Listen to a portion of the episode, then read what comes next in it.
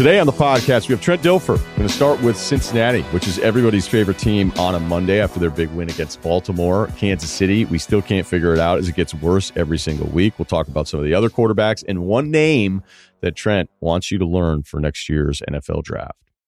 It's the Ryen Russillo podcast presented by FanDuel. The road to the NBA Finals starts now, and FanDuel is the best place to get in on the action. Right now, you can check out the new and improved Quick Bets, which are back and better than ever for the NBA playoffs and FanDuel.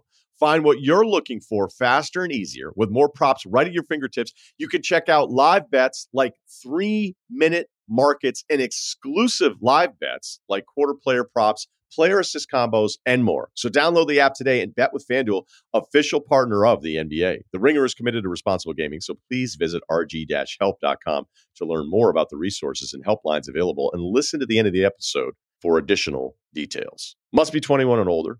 18 plus in DC and present in select states. Gambling problem? Call 1 800 Gambler or visit rg help.com. This episode of the Ryen Russillo podcast is brought to you by McDonald's. McDonald's French fries changed my life. They taught me to want, they taught me the taste of anticipation. There's no wrong way to eat a French fry from McDonald's unless you're eating my French fries. Get your favorite McDonald's fries today. We're going to get to Dilfer pretty quickly here um, as we start today's podcast. Um, but there are a couple things that I want to touch on. And that is everywhere you turn right now, the Cincinnati Bengals are the headliner. They're the headliner on Monday Morning Quarterback. They're the headliner on some of the athletic stuff that I check out all the time. And that's because I think they're good. Um, look, they're uh, this this is probably a little bit you know, halfway through the season, maybe it doesn't really mean that much. But Cincinnati is right now the number one seed in the AFC. And if you go through the AFC the way the playoff would go at, to this point, um, what I've learned in both conferences here, like that first that first tier of teams has totally separated itself. I mean, look at the NFC for example. All right, Arizona we still know is undefeated. Tampa rolls. Green Bay, no issue, six straight. Cowboys are good. The Rams are good. That's five teams with only one loss or undefeated Arizona.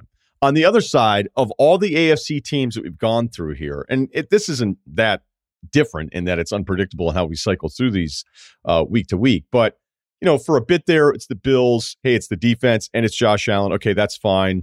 And then it's Baltimore because of what they do to the Chargers. And I'm not going to now say, all right, well, that means Cincinnati is better than. But I think I, my point is, I think all these teams are pretty good. I'm a little surprised to see Vegas as the two seed and even Tennessee, who puts it on Kansas City yesterday at five and two, like t- Tennessee last year, you know the deal was. We knew what they could do offensively, but we hated their defense. Their defense isn't that much better. It's still 24th in opponent's yard per play, but that's a team that's figured some things out here after starting the season with a loss to Arizona that we didn't really quite understand what that meant. So their losses are Arizona and then the Jets loss, which is weird and make a ton of sense. Um, but Tennessee sitting there five and two, like it's just the top of both conferences seems to be very crowded with teams that we could cycle through every week saying, hey, I can make an argument for this team being the best in their conference. And I think that's kind of the lesson of all of this. I'm not now pivoting away from, hey, I don't think the Bills are any good because they have a second loss. I don't think the Ravens are any good because they have a loss like this. I just think all of these teams are interchangeable. And on top of Kansas City being a disaster, uh, which I'm going to get to here in a second, that just gives you it just gives you like it, it's basically kind of that that MVP thing that we have. We say, hey, it's this team or this player, and it's not even close. Um, it is very close, is the point. It is very, very close at the top of both conferences. And from here on out, the rest of the way, we're probably just going to see all these different teams kind of own the headlines for a week. Cincinnati deserves it, though. Um, they lost to the Ravens five straight. Um, they have not had a top 10 defense for the longest time. They're fifth in total defense right now. Um, Ja'Marr Chase is a matchup problem. They did a really good job in free agency. So there's just a lot to like with this football team. Okay, let's get to the Chiefs. It's 27 3, lost to Tennessee. Uh, before this weekend, we could at least say with the Chiefs, well, you know what? They're actually, their offense is still pretty good. Like, look at some of the stuff they did. Look what they did at Washington last week. Um, they're going to have to figure out their defense. Maybe it's going to be a problem, but they're still going to have this offense at some point. Well, as of now, they're not even in the playoffs, and they're basically shut out the entire game by a Tennessee team that, yeah, I'm telling you, I like them, but that defense isn't any good.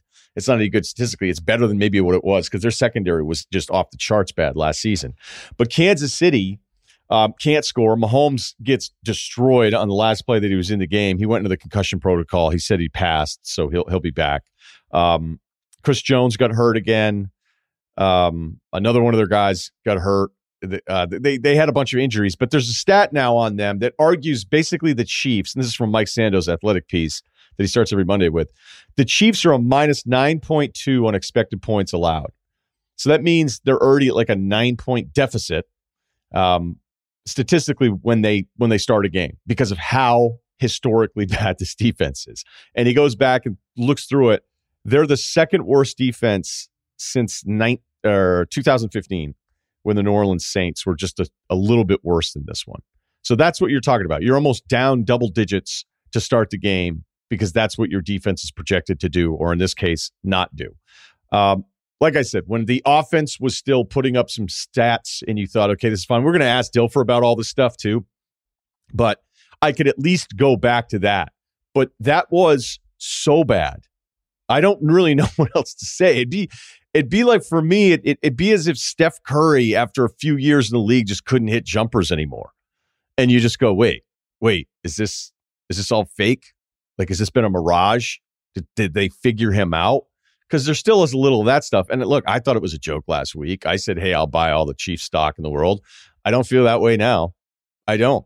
And I thought for sure, I was like, yeah, they'll probably still end up getting 10 wins and then we'll figure this thing out and see what happens. Um, I don't feel that way now. I don't. I, I think it's getting uglier and uglier. I don't think that Mahomes has been figured out. You know, I know this isn't the greatest example, but I remember when Mangini used to be in studio, we would talk about like, what do you do when you have no quarterback? And he's like, you know, it sucks because you're starting week one going, we don't really have any chance, do we? and everybody in the building knows it, but we are always hoping to do. And he's like, that's why I'm Matt Cassel. That's why um, you know, Ryan Fitzpatrick. That's why some of these guys float around as much as they do because you're like, at least this person has done it before. Um, I'm not comparing Patrick Mahomes to Matt Cassel and Ryan Fitzpatrick, but what I'm saying is it just seems impossible that somebody who played the game with such ease and was probably the quickest I've ever allowed myself to say, hey, he's probably going to be the best to ever play the position when it's all said and done. Resume wise, it's going to be nearly impossible to catch Brady, but from a talent standpoint, um, it's that special. And now it's a mess. It's a mess. And I can't believe what I was watching for three hours against Tennessee. This episode is brought to you by La Quinta by Wyndham. La Quinta by Wyndham has everything you need for your next business trip. From free high speed Wi Fi to fitness centers to free bright side breakfast with fresh waffles, eggs, and more, book direct at lq.com. Tonight, La Quinta. Tomorrow, you shine. This episode is brought to you by Hulu Plus Live TV. Looking for a better way to watch live TV? Stream your favorite sports and shows on over 95 live channels with Hulu Plus Live TV. Get access to Hulu's entire streaming library, Disney Plus and ESPN Plus, all in one plan. Start your free trial of Hulu Plus Live TV today Live TV plan required. Restrictions apply. Access content from each service separately. Learn more at hulu.com. Okay, weekly visit here with Trent Dilfer. Uh, the headline everywhere, Trent, for the NFL is, is Joe Burrow in the show and what he and Ja'Marr Chase did to the Ravens, what they did defensively as well.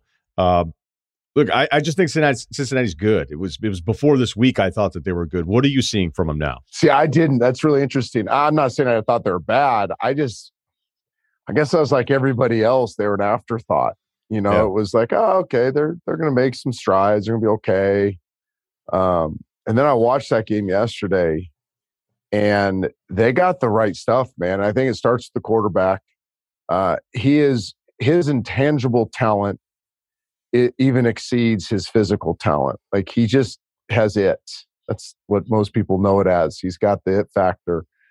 Uh, his teammates, his coaches, the community love him. He's a tough guy. He's got dude qualities, as we've talked about. Uh, and then he's got it from a playing standpoint. Like he he's not super flashy. He can do some cool athletic stuff, as we know. Um, but he does all the little things, the boring things, the things you don't really think that much about until you see him pay off. Uh, he does that in spades. He he just he plays the position at a very high level. Considering he hasn't played it a lot, right? He what what week did he get hurt in last year? Six, something like that. So, is that am I right there? Yeah, I thought there were two and seven or something like that. Okay, maybe. so he, yeah. he played eight, nine games. He's played six this year. Like that's not a lot of football in the NFL, and uh, he's playing it like he's played it for seven, eight, nine years. Reminds me a lot of Russell. Different type of play, right? Obviously, very different quarterbacks, but Russell from an early age, early starting, you're like, oh my gosh, he plays this with nuance. He plays this artistically, as Steve Young would say, and uh, he's going to be really good. And I think Burrow's going to be a guy we're going to be talking about for years. And I think they feed off that. I think there's a lot of confidence within the organization because of that. Ja'Marr Chase, obviously, is a fantastic talent. I don't think this should surprise anybody. I mean, you watch LSU as close as anybody, right? I mean, those dudes they had two years ago at LSU as good receivers you'll ever see in college football. They were pro ready while they were playing in college. Uh, again, a guy that play. It's not just run fast, catch the ball, run after catch. It's the little things. He's a really good route runner. He has great run after catch ability. Uh, he understands space and timing. That's one thing that pops out about those two. And it gets talked about pre-draft. Hey, we're going to draft your college receiver, and they're going to have great rapport. Yeah, that's that's a factual statement. What is that rapport? Uh, it's kind of like thinking each other's thoughts and seeing this, seeing the field the same way. It's when I'm ready for you to make your break, you're making it because you know I'm ready to make your break. Uh, you see those little things pop up, especially those those crossing routes they ran yesterday that they busted out for big gains. You know, those aren't big gains if they're not executed this eh, with the right timing. Um, and then defensively, uh, or just I would say physicality, they're way more physical than I thought they'd be, both defensively and offensively. So I did not think they were very good until yesterday. Now I think they're very good, and I, I think those are some of the reasons why. Okay, yeah, that that's a lot there because the chase part of it, you know, some people like Jefferson better because he was this crisp, like technician route runner, right? Um, but physically, you know, Ja'Marr was somebody that was gonna I always liked that he was going to hit you back a little as a mm-hmm. receiver, mm-hmm. and we don't we don't always get to see that. And you know the the off season was kind of weird because you didn't know what to expect with Burrow. Like I was reading Sando stuff, and Sando was saying that there was another executive that thought his leg looked atrophied, and it's like, well, okay, maybe it just is because he hasn't worked out. And then mm-hmm. you've got Ja'Marr saying he can't catch footballs um, which was I don't know what to believe on that one because I've seen it played out both ways. That it was a weird thing for him to say, but it was also him actually being specific, saying this football's different and it's harder for me to see right now. That's it. I'm just making that point. Like I didn't think all of a sudden this guy couldn't make plays. So now to see him.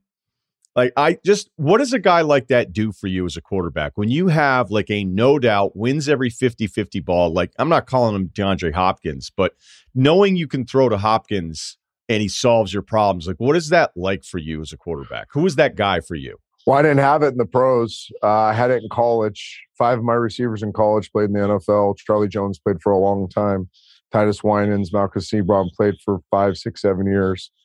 Um, and I'll just go back. I mean, that's hundred years ago, but it was a it was so awesome because you didn't have to be perfect, right? It, so much of why quarterbacks struggle at times is because they think they have to be perfect. And nobody does anything well when you think you have to be perfect.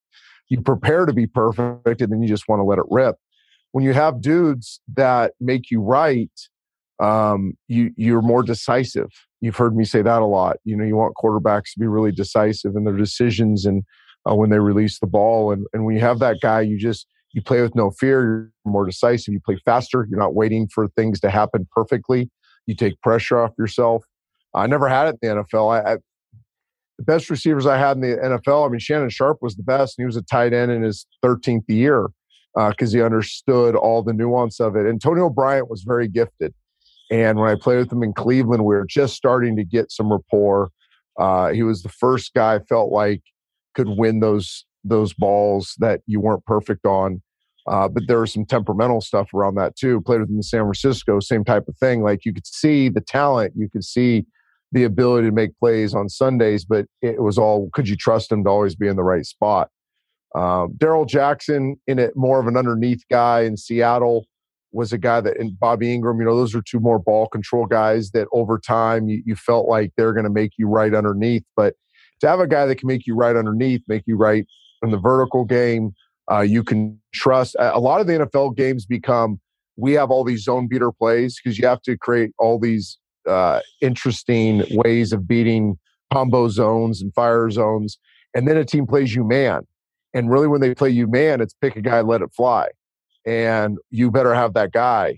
And I think that's that's the combo everybody's looking for is the craftsman against zone. You can trust him to do all the little things well. And then against man, he's a matchup nightmare no, no matter who you have on the other side. And that's where you see Hopkins, OBJ when he was healthy and rolling. Um, you know, the best of the best are the guys that uh, it doesn't matter who's covering him. It doesn't matter what the man technique is. Really, you're looking at a, at a handful of routes, right? You're going to run go balls. You're going to run back shoulders. You're going to run slants. And you're going to run some type of whip concept. I mean, that's really all teams do against man. And you got to be able to win those. And that's what Ja'Marr is going to be able to allow Burrow to have that comfort when a team tries to play man and be aggressive. He knows who he's going to going to with the ball. You mentioned uh, Russell Wilson in there quickly. Uh, we know he's hurt, but have you ever simulated a two minute drill on the field before a game kicked off? You know, Drew Brees really started all that, right? It was uh, Peyton Manning really started the pregame. It was dorky to do that stuff. Okay, so let me give you like this stuff. so I, I came in. I came in when you're Marinos and Elways and Aikmans and Moons and Kellys and Favre, and you know that was the group. I mean, Boomer Esiason was still playing. Uh, it was you as a young quarterback did whatever they did, and it almost felt like those dudes rolled out, just had a shot of Jack and smoked a cigarette. That's what that's what pregame felt like. You know, they're just kind of lollygagging around. Marino, you know, sometimes they'd have their pads on, sometimes they wouldn't, toss it around a little bit throw a couple routes, go back in, probably smoke another cigarette, come back out with your stuff on and get your blood flowing and go. So that's what we all did, right? We all kind of came out more nonchalantly, used pregame as just kind of a get your mind right, get your body right thing. Well, then Peyton rolls up and he's doing this hundred and something catalog pregame throw, going through drops, has his whole army out there. Coaches throwing them balls, and and honestly, we we kind of giggled at first. What's this guy doing? Well, you know, seven Pro Bowls later, you're not giggling, right? You're like, well, maybe there's something to that. So a lot of us late in our careers started doing more purposeful stuff in pregame, playing the game before the game. But then Drew took it to a whole nother level. Drew was the first guy I remember coming out doing kind of the Peyton Manning script, but like air playing out a drive, uh, going through you know, a drop. Here's this guy. I'm going to duck underneath that. My eyes got to go to there. I got a slide step. I got a side arm it to the check down and really doing those air reps as if it were a drive. I think Russell's taken now everybody's doing some version of it, and they should be. It's it's proven. You know, these human performance coaches that deal with the psych- psychology of competition, uh, visualization, air reps, all these different things matter. I mean, they increase performance. So I think now you're just seeing the next iteration of it. You know, here's a guy that's on IR, uh, and he's out there getting real reps because that's what the human performance guys will tell you that those are real reps. If they're reps in your brain, they're real reps. So I applaud these guys for doing. I, again, there's so many things I wish I would have done differently. We could sit down forever. We can do a week series on the things I would change. That would be one of them. Is that I would have taken that approach um, much more serious as I do as a coach now. Like I'll call an entire game on Friday afternoon in my office, sitting just like this on this chair with my feet, just like they are with my script, eyes closed, visualizing defense, visualizing situations, visualizing a guy going down, chaos on the sideline, whatever it is. I wish I would have done that as a player. I would have been a heck of a, a much better player than I was. No kidding. So you guys, your generation was just that wasn't cool. No, like and it, yeah, it's not just it wasn't cool. It, nobody did it, right? And yeah. all you're doing as a young player is trying to mimicking the guys you grow up idolizing, right? So it's like I remember I tried to change my release one year because I practiced Dan Marino for three uh, days straight in Miami. Tried to drop the ball down lower and all these different things that jacked me up for a year. Um, but I, you know, I you didn't have a lot of resources except looking at the guys that did it. And our guy, that generation didn't treat pregame with the same level of intensity or purpose, pers- purposefulness as this generation does. Was Marino kind of nasty?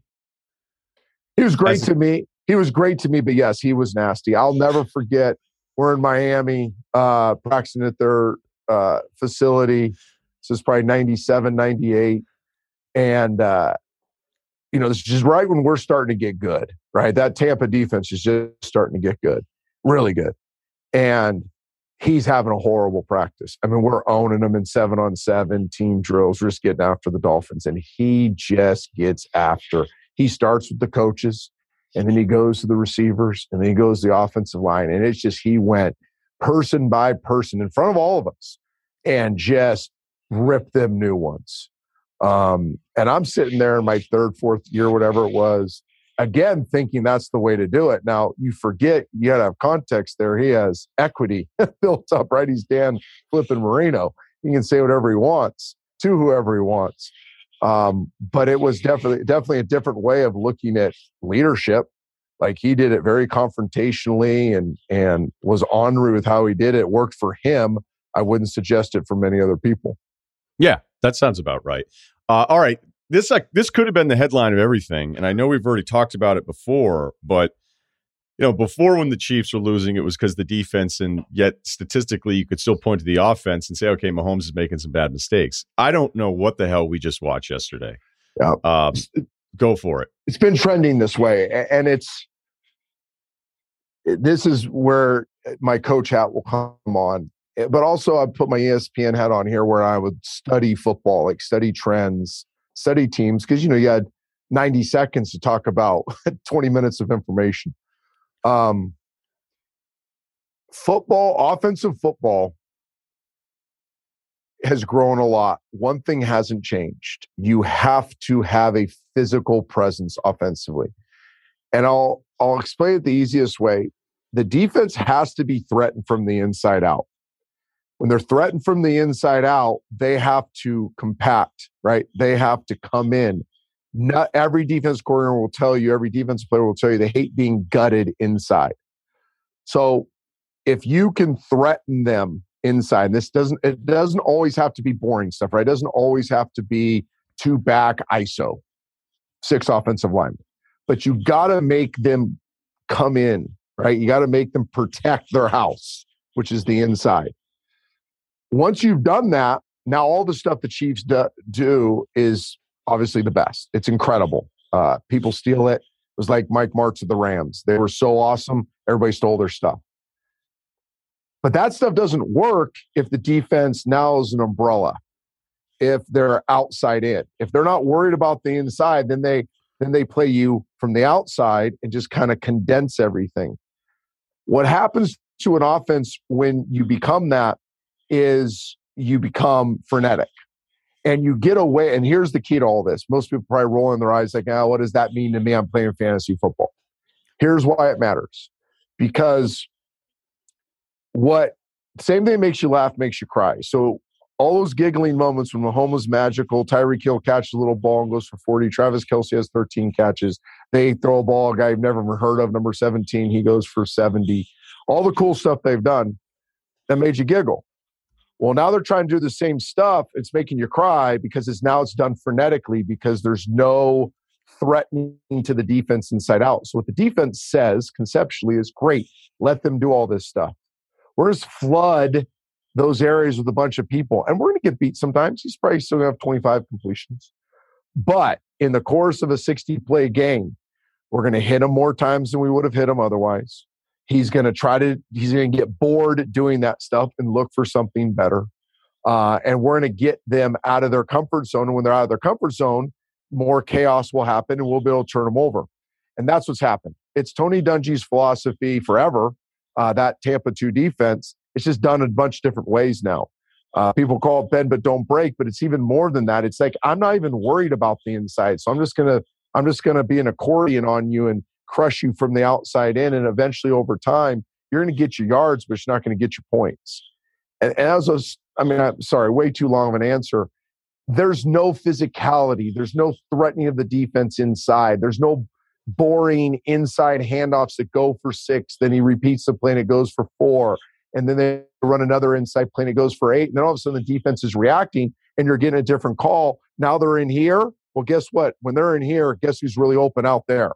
All those talented players. So I, I think it's partly Andy Reid's fault. I think he's gotten too spread happy. Uh, I think it's Mahomes' fault for not just taking the cheese more often.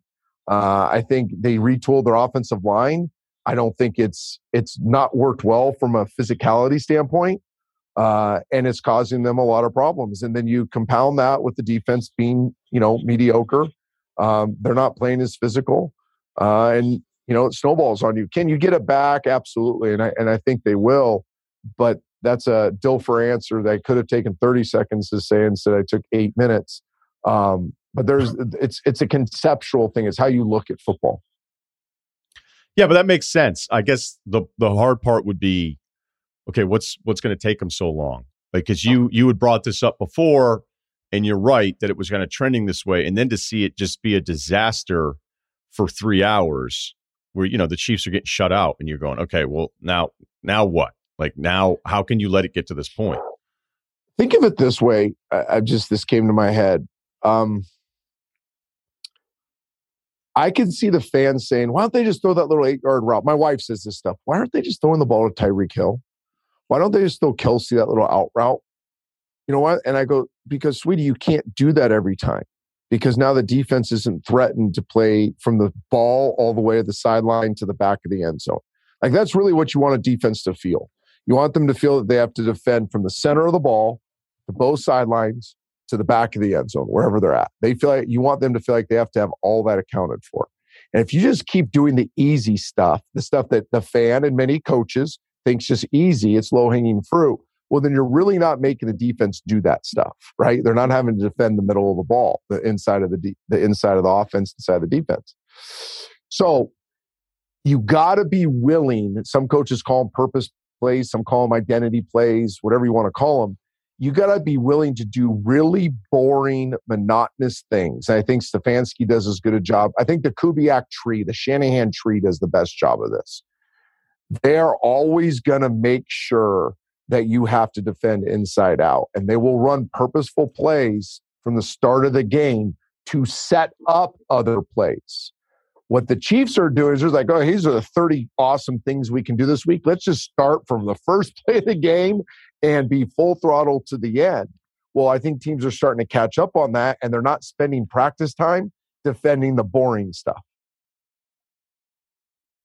Yeah. Um I'm I'm not gonna I'm not gonna counter any of that stuff. Uh I know we've talked to you about Tua a lot, and it's felt like statistically he's been better the last couple weeks with the caveat of like you know, it, it, always feels like somebody's got a couple bad throws a game. Um, he seems to have a couple disastrous ones. And then the rumor that Miami was going to move on from him. Is he somebody you would be moving on from at this point? I wouldn't. I don't know if I'm the best guy to ask this. I'm probably more bullish on Tua than anybody. Yeah. Um, so I would totally understand if you're a skeptic and you're like, well, he's obviously going to say good things. I'll say this objectively as I can he is uniquely gifted anticipation, accuracy, timing. He's a better athlete than people give him credit for. And he looks like he's 100% healthy, extended some big plays yesterday. Uh, he is, I think he's incredibly talented. I think he's even, his intangible stuff is even better than his physical stuff. That's why I've always been so bullish on him. Think about the smoke that's surrounding him right now. Uh, and yet, he, I mean, think about what his what his Wednesday and Thursday press conferences are like, and then his Sunday post game and what he's having to hear in the locker room, and he probably can't open his phone without hearing something about him being traded. He's going through all this, and yet he had arguably his best day yesterday. I did not see the second interception. I was at a volleyball game, getting back to my iPad, missed it, so I haven't seen the second interception. But I saw a lot of it, and it was high, high, high level quarterbacking. Uh, he hasn't played a lot right? I, I, think the more he plays, the better it's going to get. I really like Charlie Frye the guy calling the plays for him. I think he's done a great job. They're, they're more explosive offensively. They're doing a better job. I mean, he wins that game yesterday in kind of heroic fashion, but the defense can't stop a Pitts fade for Matt Ryan to put him in field goal range. It's a different narrative if they win that game. So there's a lot of things going against them. And I still see his grit and determination and talent, both physically and intangibly, coming out Uh, I think he's definitely somebody you can build around. I, I, did a Houston radio show this morning with Sean Salisbury, and I said, you know, I would be, they should throw a parade if they get to it in this trade and they get a lot for Deshaun because he's a guy for for his franchise as downtrodden as that. He's a guy that you can build around, and and he'll have he'll be a great for the culture, and you'll be able to bring players in, and they'll gravitate towards Tua. They're not going to be any good for a while, but if you're rebuilding, this is a guy you can build around. That was a. Uh, it was an interesting game for Goff, you know, coming in with everything that's gone on and the numbers that tell you, you know, he can't win without McVay. Um, and we all know why McVay went to went to Stafford. But I, I almost feel like with Goff now, there's almost some sympathy for this, especially for a, a, Detroit team that seems to fight and seems to want to play for Dan Campbell and all this kind of stuff, and how emotional he's been after a couple of these uh, these tough losses. Is there is there enough there with Goff where you think, okay, Detroit actually does have a guy? It's it's about the rest of the roster. Yeah, and I think eh, this is a tough one. Um, I like Jared. I, I, like him a lot. I don't. I think he's very limited in some things that keep getting him in trouble. So yes, I think you have to build really around, well around him. Um, now, full transparency, I did not see the second half of that game. I watched every snap the first half and didn't want did not see the second half, and that's where the two interceptions came. Correct. Mm-hmm. Um, so I did not see him. The last uh, one was debatable. I mean, okay, it was it was tipped and it it may have even been on the ground, but they weren't going to change the call. So yeah, I think Jared has to play a very, specific type of football, and they they played it that way in in St. Louis. I'm sorry, St. Louis, in uh, L.A. with them, uh, where he's a, he's a run run action or spread him out pass guy. He you don't have a ton of versatility with what you can do offensively. And a lot of these guys, McVay, being the top of this list, want to be uber creative with what they're doing with their quarterback. And then and changing the launch point is a huge deal in the NFL. I mean, it's a huge deal. Uh, you cannot any longer sit back and, it, and, throw the bulk of your passes from one spot. Uh, it's hard to do that with Jared. So I think that is something that frustrates coaches um, because they want more. I would pose this question Who's better? Right? What do you, what's your backup plan? Because Jared Goff is still better than anybody coming out this year, except maybe one guy. Um, he's, he's, he's um, seasoned. He's been to a Super Bowl. Like he's been through tough situations. He handles the media well. He's a pro. He handles the locker room well. Like he does a lot of the stuff that's part of this job. And all of a sudden, all of a sudden, jump off and say, "Well, we we need to get rid of him." great. There's probably an argument for that, but who? And I always ask this question, and people get stumped because it's like, oh, that's that's that's right. Like, I don't know who else is better. So, I think that's where Detroit's in. I think they got to fix their team before they can properly evaluate whether they move on from Jared Goff or not. Uh, the Bears game was ugly. Uh, part partly because Tampa is rolling right now, and, and Tom didn't even have all of his guys. Gronk was out, Antonio Brown was out. Um, I think oh, real quick, because I thought about this yesterday. Think about what you just said. I didn't have all those guys. Talk about two of the best skill position players in the NFL. yeah. Like yeah. that's that's what we're talking about. Like yeah. some guys, yeah, they they're missing. I'll just use our Kyle Rudolph, really good player, good tight end for years, but it's not Gronk. Like you're you're losing Gronk. Ah, okay, they're missing so and so receiver number two. No, this is Antonio Brown. When his head's right, he's arguably one of the top five skill position players in the NFL. And it's just amazing how they can just lose those two guys and look like an absolute machine offensively. It, it's it's it's scary how good they can be. Yeah, 38 points against the Bears, and on the other side, um, we're left with a a Monday of, of wanting to talk about Justin Fields. Um, if you're on the Chicago side of this, he, what, 22, 22 of 32, 184, zero touchdowns, three picks. What was the worst? Two fumbles, too. Yeah. Two fumbles. I think he had five turnovers. You know, five turnovers. I thought the worst was the one. Eh, his the one fumble was really bad that he was kind of trying to climb up. He was careless with the ball. Um, the interception where he's trying to like fall right, roll right, sees a guy late, air mills, it goes to the corner. it, it looked like the game was fast on him. Um, and I lived it. So I know I can, I put myself in his shoes and you just don't see the pictures clearly.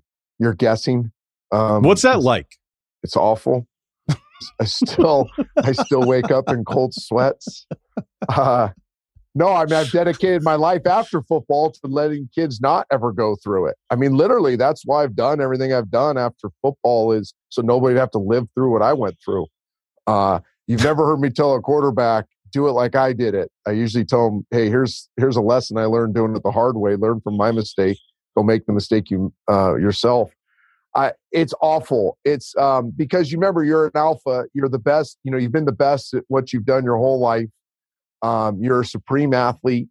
Uh, you've never had to go through this because life's kind of been easy, right? All of us, eh, we've had hard things, but for the most part, football hasn't been hard until this point. And all of a sudden, it's more than hard. It's like everything you've ever believed is now upside down, and it's it's really a lonely spot, and you need help. And that's why I'm really hard on coaches in these moments. Um, your coach needs to help you. I, I always say this if you're doing everything Monday through Saturday the right way as a young quarterback, it's on your coach to not ever allow that to happen to you on Sundays. Now, if you're a punk, and Ryan Leaf was on my pod and he admitted he was a punk, so he would shake his head yes if he hears me say this. If you're Ryan Leaf and you're not doing the things Monday through Saturday and now you're sucking on Sunday, that's on. That's 100% on you. But if you're a pro, you're studying film, you're getting extra reps, you're asking questions about protections, you're constantly engaged with your teammates. How can we be more successful this week? You're doing everything you can. And you're sucking on Sunday. I think a lot of that goes on your coach, putting you in a bad position. You haven't worked on the things in during the week from a football standpoint um, that will help you be successful. You haven't given them answers to the test before the test. Uh, I think most young quarterbacks are successful, if you ask them what's the biggest reason, they're going to point directly to the person calling the plays and coaching during the week and say, Well, I have a lot of these answers before the game starts. And I'm just kind of doing what coach told me to do. Mac, uh, Mac in New England, again, I think he's playing at an incredibly high level. And I think Josh McDaniels is one of the greatest offensive coaches of our generation. And he has all the answers to the test before the test starts. And that's why he's playing decisively. I don't see that in Chicago and Justin Fields. Wow. So you're that high in McDaniels. I, I don't know that I've heard you say that definitively. Do you think he's one of the best guys going on offense? Yeah, I'm not I think, like why. I think I think he's in the Shanahan, McVay, all these rock star guys uh, because he gives you the answers. He can play offense a bunch of different ways. Look what he did when he had Tebow. Like look what he uh, he's learned. I'm obviously around Tom for that long. You're gonna learn. You're gonna get a lot of tricks of the trade. He's been mentored by the greatest coach of all time and Bill. Uh, I think he can just play a lot of different ways. I don't think he's forced into a system, right? I've always said this they don't have a system.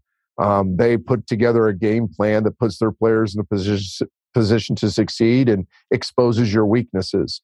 I've seen him play with four tight ends, seen him play with three tight ends and two backs. I've seen him play with five wide receivers.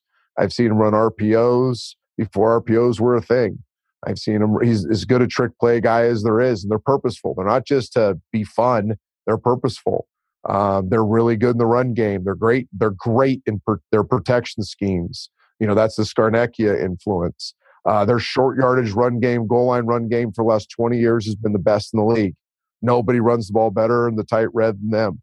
Um, like they just, he just gets the whole picture. And you have so many offense coordinators growing up these days that see they're really good at what they know, but they don't know enough. And they're uh, they're system guys. They believe it's system, system, system. I think Josh and his offensive coaches believe in football IQ. Teach enough football, be a great teacher, um, and put your players in a position to succeed, whatever the best way to do that is this week. Everybody's watching them playing 21 personnel this year tight end, two backs, two wide receivers. Oh, Matt, they're doing this to protect Mac Jones. Don't be surprised if next year they're in spread. You know what I mean? And they're running as flashy as stuff as New England's doing, or in two years. They're going to do whatever their personnel dictates. If they end up changing, investing more in offensive players because they believe they have the quarterback, don't be surprised if you see a uber explosive offense in the next couple years from New England if if you see them starting to devote their resources there. And New England's pretty easy to figure out on how they're going to play each year based on how they're uh, investing their resources uh, in the offseason. When they're going heavy on defense and drafting defense, you're going to see a conservative offense with an aggressive defense. If you see them go into free agency or you see them start drafting on the offensive side of the ball, they're going to do the opposite. They're going to grow that offense and they're going to become more more explosive. So they're playing to win the game. That's the difference of the Patriots and everybody else. A lot of these guys are playing to be really good on one side of the ball, the other. The Patriots every single week are putting the best plan together to try to win the game. Okay, final thought here. Um, you got a name for us regarding the draft because we were already starting to hear like, okay, you know, depending on who needs quarterbacks, it's usually like five or six teams every offseason. Yep. This may not be the draft for them, but you have a name that have, has not been brought up because I have not yeah. heard. I know who he is, I just haven't heard his name brought up a lot. Yeah, keep on the lookout for Brennan Armstrong um, from Virginia. Uh, he is a much better athlete than people give him credit for. So when he goes to the pre-draft process, he will test very well He's got thick joints, which a lot of these guys are looking for. And every time I say that, people roll their eyes, but it's a big deal. You're looking for guys that are thick jointed because it usually equates to long term health. Uh, and you can put more weight, more horsepower on a kid with thick joints. Uh, throw catalog out the yin yang. So when I say throw catalog, you watch college kids, and one of the biggest arguments usually is, well, they just haven't made a lot of different types of throws. Can they learn them? Absolutely. But how long is it going to take to learn them? This kid's made every throw you can imagine, um, every element of the passing game. They have as much volume as any team, uh, probably next to the Lipscomb Academy Mustangs. Like they believe in volume. They have a ton of volume. So he's had to learn a lot. He handles a lot at the line of scrimmage. Uh, and there, Bronco does a really good job of creating a professional environment at his school. So they run that thing like an NFL franchise. So he'll walk in the door and be very comfortable. Uh, I wasn't sure on his overall horsepower. Uh, that was my, and again, I didn't hadn't done a comprehensive study, but my little notes were like, yeah, okay, tempo's the ball more than he rips it. Not sure on overall horsepower. The more you start watching him, you realize that he plays with whatever horsepower is needed. Um, and a la Mahomes. Now, I'm not saying he's as talented as Mahomes. Please don't confuse that. But Mahomes, Rodgers, I'd put in this they only play with the appropriate amount of horsepower needed. Meaning, Mahomes only throws the ball as hard as he needs to throw it, right? Uh, Aaron does the same thing. You see a lot of these guys. Herbert still is learning this. He just rips fire every chance he gets. Like he's maximum output on every play. Armstrong's a guy that he has the level of horsepower needed for whatever play. You need a hard action, half roll on the pocket, throw it back 60 yards across the field. I didn't know if he had that. He has it. You need a guy to have his legs tangled up and still get the ball to the boundary. He can do it. But he's going to play the bulk of his game the way he wants to play it. That tells me he understands the craft of playing. So when I see a guy do that, I'm like, oh, wow, he's advanced because he actually knows what's needed for this play. All right. That's uh that's good. His numbers, he's they're and they're a good team too this year. Yeah. They're, they're kind of under the radar. They're um, one nobody wants to play in the ACC because they know they can gash you. That's Trent Dilfer. You can check him out on his Beyond the X's and O's podcast, Apple Podcast, Trent, and uh, always appreciate the time. So thanks, man. Thanks, brother. See you. This episode of the Ryen Russillo podcast is brought to you by McDonald's. McDonald's French fries changed my life. They taught me to want. They taught me the taste of anticipation. There's no wrong way to eat a french fry from McDonald's unless you're eating my french fries. Get your favorite McDonald's fries today. Apple Card is the perfect cashback rewards credit card. You earn up to 3% daily cash on every purchase every day. That's 3% on your favorite products at Apple, 2% on all other Apple Card with Apple Pay purchases, and 1% on anything you buy with your titanium Apple Card or virtual card number. Visit apple.co forward slash card calculator to see how much you can earn. Apple Card issued by Goldman Sachs Bank USA, Salt Lake City branch, subject to credit approval. Terms apply. You want details? Fine. I drive a Ferrari 355 Cabriolet. What's up? I have a ridiculous house in the South Fork. I have every toy you can possibly imagine. And best of all, kids, I am liquid. So, now you know what's possible. Let me tell you what's required. Hey, are we going to, uh, before we get to life advice, guys, are we going to get on the succession train here or what? Uh, I'm already on it. Okay. All right. So, what about you, Kyle? Uh, I fell asleep watching it last night because, uh, you know, stopped working at midnight. So, um, and I, Bill, Bill and Sal already did their like overview of the episode. So it's I'm all fucked up on Succession, but I like it, so we can talk about it whenever. it's just it's been a strange relationship. All right, yeah, because we didn't we didn't do it last week, and we said we were going to do it. So I I would like to do it. I'd like to do it on Wednesdays because Kyle's so busy, and then this Wednesday I want to go abroad because we had the Grand Prix here stateside. Uh, people were very excited about it. I didn't realize that McLaren's now considered the most popular team. Did you guys know that? In the world oh. of the states? I was reading some poll someone sent me. That. Yeah, I know. I, I, I have a hard time believing McLaren's more popular than Ferrari in Europe. Do you think um, that's why they didn't get back to you because now all of a sudden they're super popular? um, I, I went back and looked at it, what was supposed to happen if I was going to go to the the Austin Grand Prix. I just like saying Grand Prix. Um, I think they, they somebody had wanted me to do a podcast, and it's not really up to me. You know, I can't just say, yeah, hey, I'm going to come and do a podcast. I mean, in some cases, maybe, but there probably would have been some request for you know a show fee or something like that. That you know, I don't get paid that; the company gets paid it. So, um, it didn't work out. It didn't work out. That's all right though. Maybe Belgium. You never know. You're right, though. McLaren says, uh, what am I looking at? I don't know, but it's 30% of fans naming it their favorite team in the world. Uh, number two was Red Bull at 20%. Number three was Ferrari at 18%. That's a sizable gap. so that's a, that's a world poll? Yeah, that's what it says. This is globally. Gosh, that doesn't even seem. F1 but... Global Survey by Motorsport Network. okay. Sure. Came out two days ago.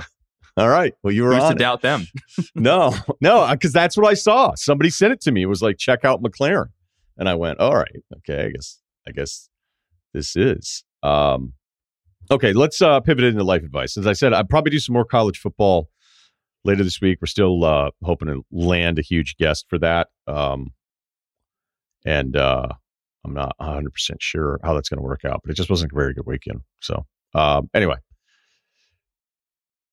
Going to a Harry Ween concert. It's lifeadvicerr at gmail.com. Our man checking in 65205, strong lower body. Um, he says he's terrible at benching. Um, this isn't a very serious issue. It seems serious to me. I'm going to a Harry Styles concert, Harry Ween, on Halloween with my girlfriend. Long story short, I have to go due to the way we get the tickets, and I don't know what to wear. Apparently, people wear very eccentric clothes to this concert, especially in Halloween um, and I'm in a predicament. I can't wear my Halloween costume that I'm wearing the 30th because it's Ted Lasso, and that would cause some issues. So you can't wear a Ted Lasso outfit to a Harry Styles concert. Is am I reading that right? Do you guys? I, I guess so. Yeah, I, I, I don't know why, but sure. I feel like okay. he's saying that because like maybe there's like he doesn't want to give away his Halloween costume to whoever else is going to be in his party at the concert. I think there might just be something he's not saying, right? Because it's not all adding up. Yeah, I don't. I because when I read it the first time, I thought, wait, does he mean that Ted Lasso would be offensive to other attendees at a Harry Styles concert?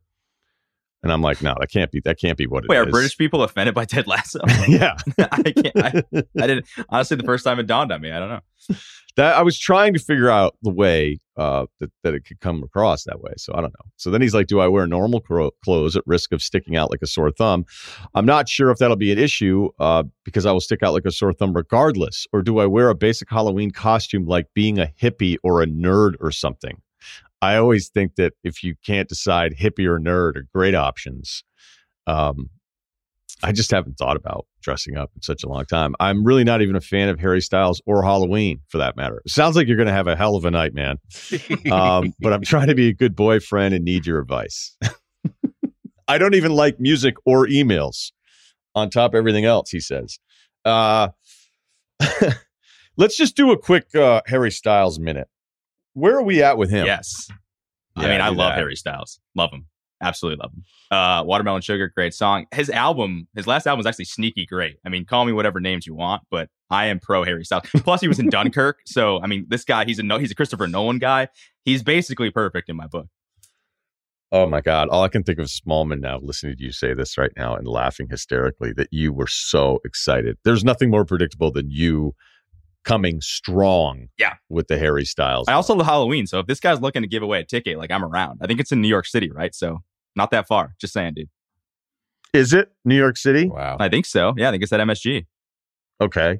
Kyle, anything on Harry Styles? I just love that he Ceruti just makes me feel better about my weird thing I have for John Mayer because he's got an equally weird thing for Harry Styles. So I think this is I think this is great.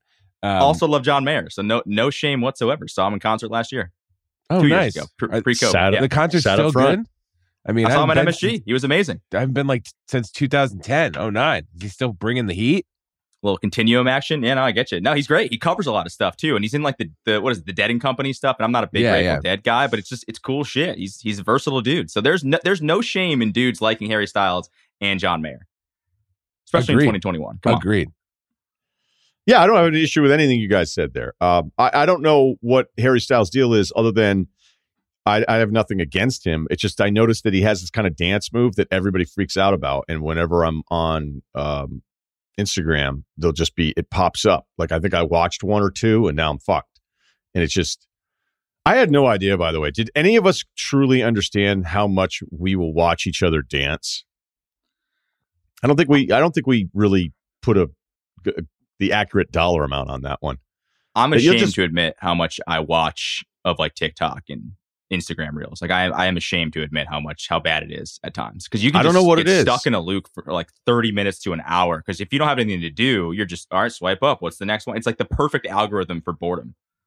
It really is. No, and and I just I'll be like, why am I watching? And it'd be one thing like, okay, beyond the obvious, you're watching this person dance because they're attractive or whatever. But I'll just be like, that's not why you're watching this one. Like, why are you watching this one? And it's something. there's some there's some hypnotic serotonin thing going on where I don't think we truly understood how addicted we would be to watching literally anyone dance to anything because that's all it is. So yeah, Harry Styles has got this one move where he kind of does the shoulders back and the head back and the hands are up and he just he really sells it hard and, and that's like when he does that on the stage i notice people go crazy uh, so here's the deal um, we haven't talked about your email really at all because it's kind of funny but this isn't that complicated right just dress up as something you know you already don't want to go you already don't like halloween but you're going and you like I- I guess you're saying you're going to stick out like a sore thumb because because of what? Because it's going to be all women. I don't know. If your girlfriend wants to go see Harry Styles and wants you to put on an outfit, go for it. I always like the dog the bounty hunter stuff because you can wear a vest. But nice. again, I don't know. I don't know if I trust dog the bounty hunter anymore. That's what this should I'll be, just- though. The advice just is leave it what at are, that. what are the good things that you can do that you wouldn't feel like an idiot or an asshole? Like No, that's it's a good really what it is. That's what it. We should just spend forty five seconds on just what you said. Dog the bounty hunter. That's yours. Well, that's too much. That's too much. I, I, that's that's a house party thing. That's I don't think you're going to see Harry Styles dressed as Dog the Bounty Hunter. I'm sorry. Someone I think the dog the bounty hunter thing's been kind of played out anyway. Uh, you know, people people have done that for years. But yeah, I I don't. I'm trying to think. All right, give me give me something. It's basic, but I mean, going with the British theme, just be somebody from Peaky Blinders. Throw on like a, one of those, you know, wool Kangol hats, uh, like a tweed vest, and you're good to go and look kind of dangerous. You know, sweat your ass off. Mm. All right, Just- let's take the vest off then. you, you only got to wear it for like five minutes. Take a couple pictures and you're good.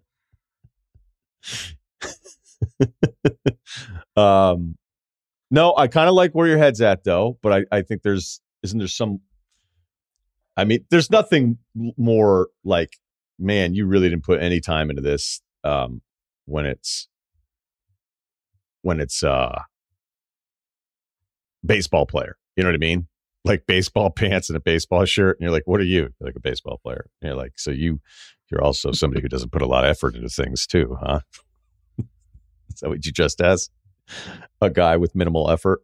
I like Um, jersey guy, especially if you like. wh- Why not go as David Beckham? Do your hair up, throw on a soccer jersey. Again, British theme. Like I just, I feel like I'm full of ideas right now. All very simple, and then you don't, you wouldn't get too hot either. Um, no, that one could probably play a little bit better, but we don't know what this guy's hair is like. So maybe he just does a blonde It's wig. true. He's still got he's still got a bunch of days here though, so he can he can make this happen. I did Indiana Jones two years ago. I'm not gonna lie to you guys. I was feeling sexy, like just the real. The word "sexy" was exactly how I was feeling. That was. Did you have the whip included? Uh, and I, you know, actually, I went to, I would, I, I did not care that I was going to do. I was like, all right, anything Halloween that I'm doing this year, I'm going as Indiana Jones. I don't care if I've done it once. I'm not figuring out three con, you know. So I got really drunk at this party that Tate brought me to, and I just left a whip in the yard because I would- just didn't want to hold it anymore. So I did have a whip, but actually, I think it worked better without it. Had a nice leather jacket, um, and the the brown leather jacket really just pulled it all together. So you're saying sexy Indiana Jones. Feel yeah, feel sexy, Well- feel good about you, man. Don't don't feel like uh don't feel like you got to paint your face and be uncomfortable. Like if you want to feel sexy at this concert, you know, think about what that means to you, dude. Yeah, fair. That's a good one. That's a good one. Um, lumberjack.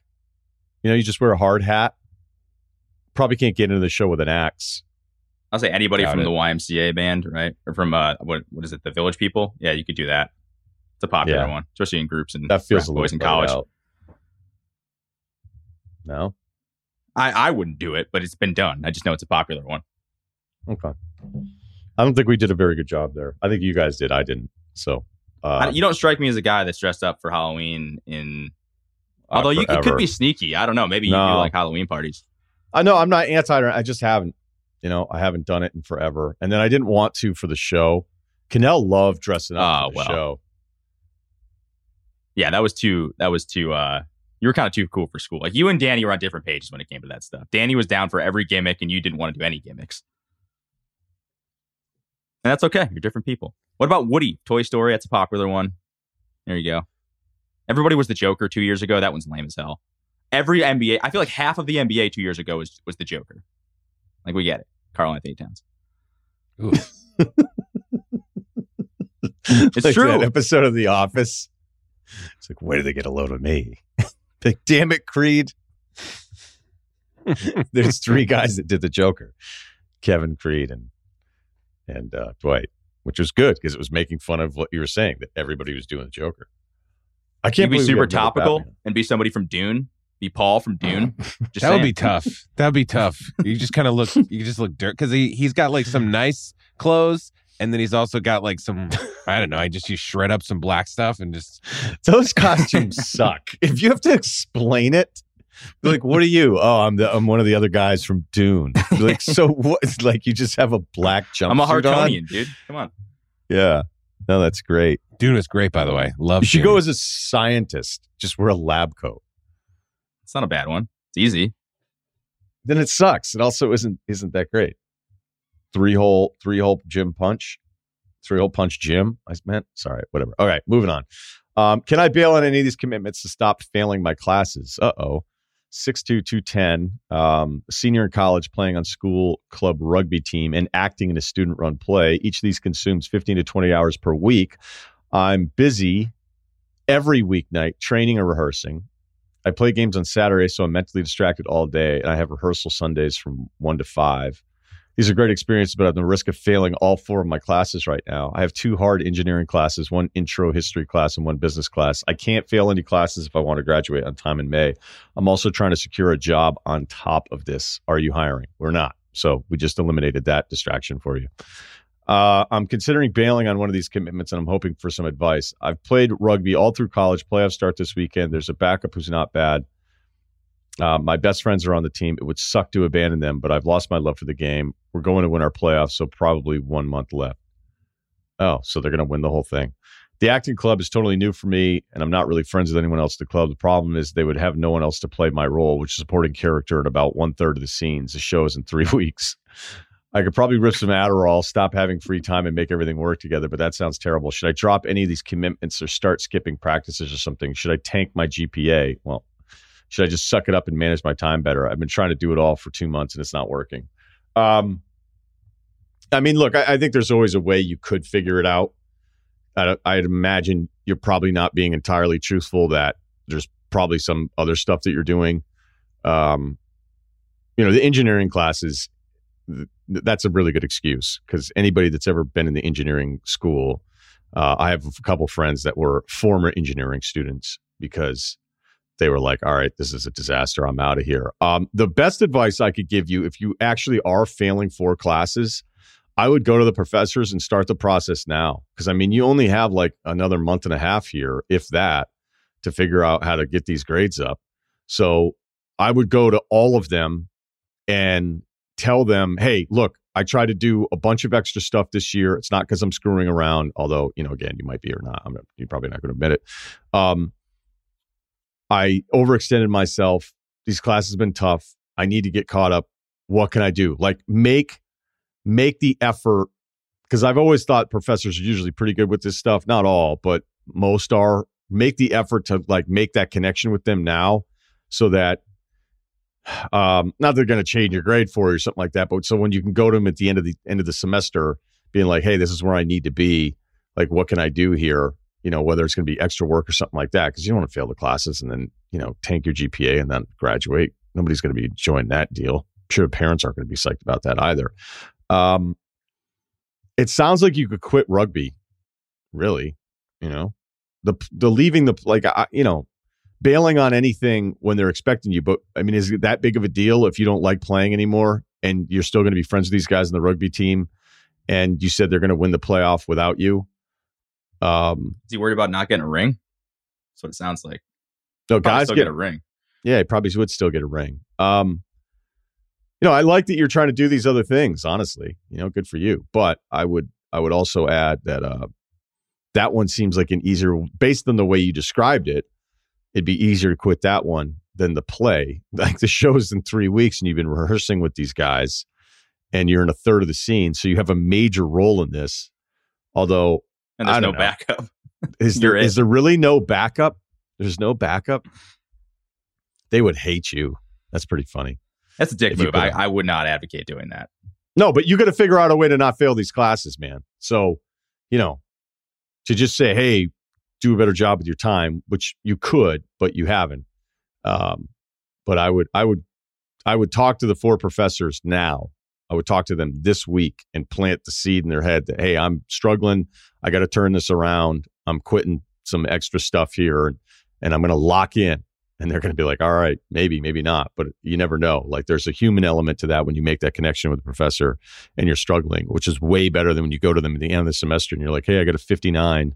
Like, all right, well, you never said anything to me the entire time you were in the class. So, um, that's that's the best advice I could give you because I don't know what your time deal is. I, I, don't think it's impossible for you to take classes, not fail them, and have two extracurricular things here like you're in Rushmore. But uh, you know, the kid in Rushmore had a hard time with his grades too. He was in a lot of clubs though, a lot of clubs, beekeepers, young aviators, all sorts of stuff. Kyle, I got an idea. Quit everything. How about that? Quit it all quit it all and then go to the library, eat your fucking sandwiches in the library, just like spend the time in the library. Quit quitting because of grades is a, an actual amazing excuse. I actually quit rugby uh, using a combination of grades and uh, ow, that really fucking hurt. And um, and then also I quit when my freshman and both semesters, my freshman year and one of my sophomore semesters. I basically like faked uh, rush. I didn't fake rush. Like it was just uh, this, these ones, these fraternities recording me, and I just kept saying for three semesters in a row, it's like you know I want to. My grades are just crazy right now, and I don't think I just don't think I could. I could. And everyone's like, "All right, dude, we get it." Like, so um, I think that's. I think everybody would understand. I think uh, he says that there's no love lost with the game of rug- rugby, and he really doesn't know or care about anybody in the play other than that it would just be it would just suck. But like it would suck worse to fail your classes, and it'd be great to just spend have all the time possible that you deem necessary to devote to um, turning your classes around because I've been there and it's crazy and it's actually wild what being able to focus in the library can do for you. So I don't know why you're failing. I don't know if you suck at writing essays or if you can't retain any information or you're missing classes or you suck at taking tests, but if it's something that you can fix in the library, I would just I would just literally spend all the time that you can possibly put in the library and fuck everything else because it sucks if you're going to have to come back when no one's there um, or just for another semester. You're going to feel like shit, and whoever's paying for college, whether it's you, your parents, or a combination of you, your parents, in the state, it's going to feel like shit. So, wow. Kyle just brought the hammer down. Get in the library, quit everything. Yeah, but I feel like Kyle's not afraid. Like, you're letting so many people down, especially in the play in that situation. You know, like you're going to be a dick. Are you okay with being a dick? Yeah. Are you going to let yourself down? Are yeah. you letting yourself down? And like, oh, I know what I you're just, saying. I failed all my classes because I had a fucking play and I just couldn't couldn't figure out the rest of it. It's like you don't care about these people. You're probably it sounds like you're not even going to hang out with them uh, after the play either. So ever. What in the fuck, dude? Go fix your fix your life, man.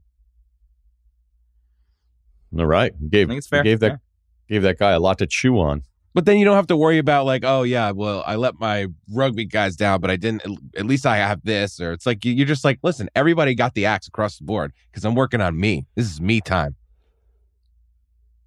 That is a good so, theme in 2021, though. Like if you say, "Hey, I got, I, I got to count on me. I got to do me," then I feel like people are going to let you get away with that more now than they ever have before. It's a fair point. It's a fair point. Um, all right, that'll do it for today's podcast thank you to Kyle and Steve, Spotify Ringer. Please subscribe. We'll be back on Wednesday.